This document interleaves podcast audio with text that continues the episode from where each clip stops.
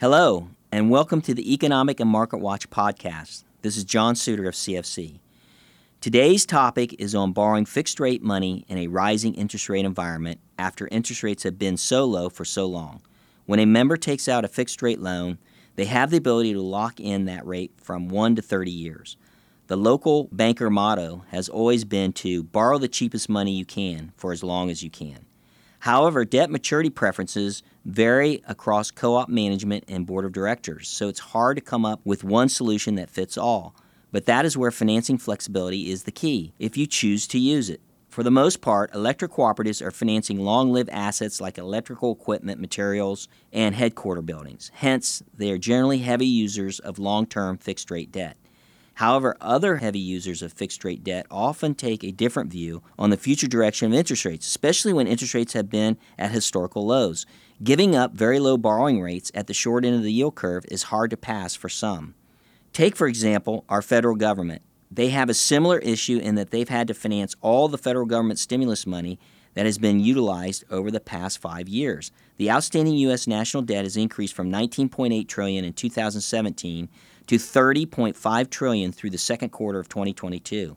So one might ask, what financing decision did our federal government make during a period of such low interest rates and heavy borrowing? What is interesting is that our government leaders leaned on the assumption that the economic growth generated by consumer business spending would more than offset to pay for the cost of borrowing. For example, the thinking is if you borrow at 2% and invest the money in something that pays 8%, you will make a big profit. The question is, did they make the right decision? Unfortunately, the U.S. Treasury Department mostly fixed its spending with debt that will mature less than five years. In fact, the weighted average bond maturity is five and a half years.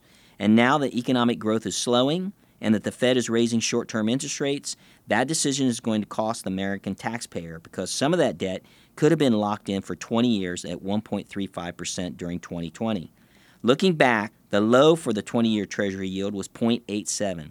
Today, the five year Treasury, matching the weighted average life of the bonds outstanding for the federal government, is 3.7%. You see, if rates were anywhere close to their historical average, that would be a reasonable assumption to make that interest rates might stay low. But when rates are near zero, like they were in 2020, the risk clearly outweighs the benefits of borrowing short term, especially when financing long lived assets. Electric co ops are much better off varying their maturities with some short, medium, and long term maturities to prevent an interest rate shock to the income statement in a rising interest rate environment as loans reprice. Furthermore, they have the flexibility to do so given the different terms offered by most lenders, such as your bank, CFC. It is a two part decision. How much in fixed rate loans do you want maturing in any given year, along with managing the average life of the loan portfolio? A blend across the yield curve usually works out more efficient in terms of repricing risk and costs.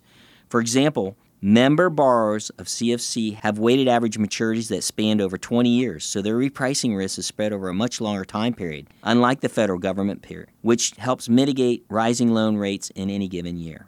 This makes perfect sense given the assets they are financing. Therefore, to sum up, borrowing flexibility is key, plain and simple and members should take advantage of it to address fixed rate loan repricing under these volatile economic conditions. That's it for today.